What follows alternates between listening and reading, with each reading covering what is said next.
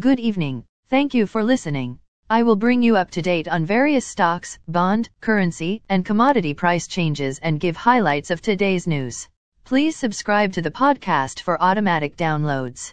As of 5:55 p.m., stock markets were lower. S&P TSX was down 435.65 points to 19,258.51. Dow Jones Industrial Average was down 532.19 points to 31,623.21. The Nasdaq was down 60.25 points to 12,136.52. S&P 500 was down 28.7 points to 3,891.9. Asia and Europe.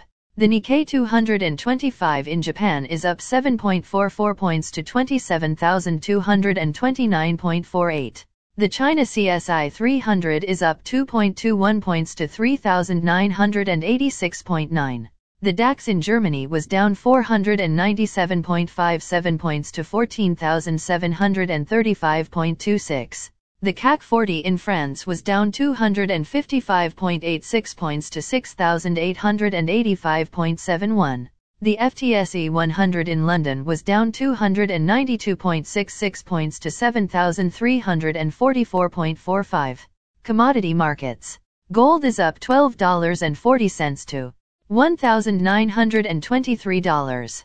Silver is up 2 cents to $21.94. Crude oil is down $3.08 to $68.25. Copper is down $0 to $3.88. Natural gas is down 10 cents to $2.47. May corn closed at $6.26 and a half. May soybeans closed at $14.89 and a quarter. May wheat closed at $7.02 and three quarters. The Canadian dollar is 1.3764. The Canadian two-year bond yield is 3.54. The Canadian 10-year bond yield is 2.8.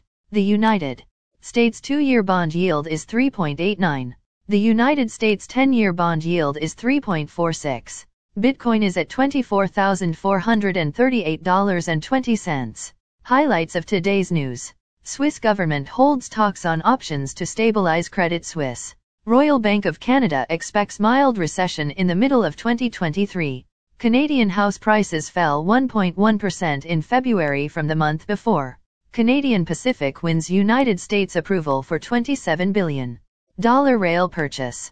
Canadian regulator says annual rate of housing starts climbed 13% in February. Again, thanks for listening. For automatic downloads, please subscribe on a podcast app or platform. And please consider leaving a rating on the podcast app or platform, it helps grow the show. Thank you.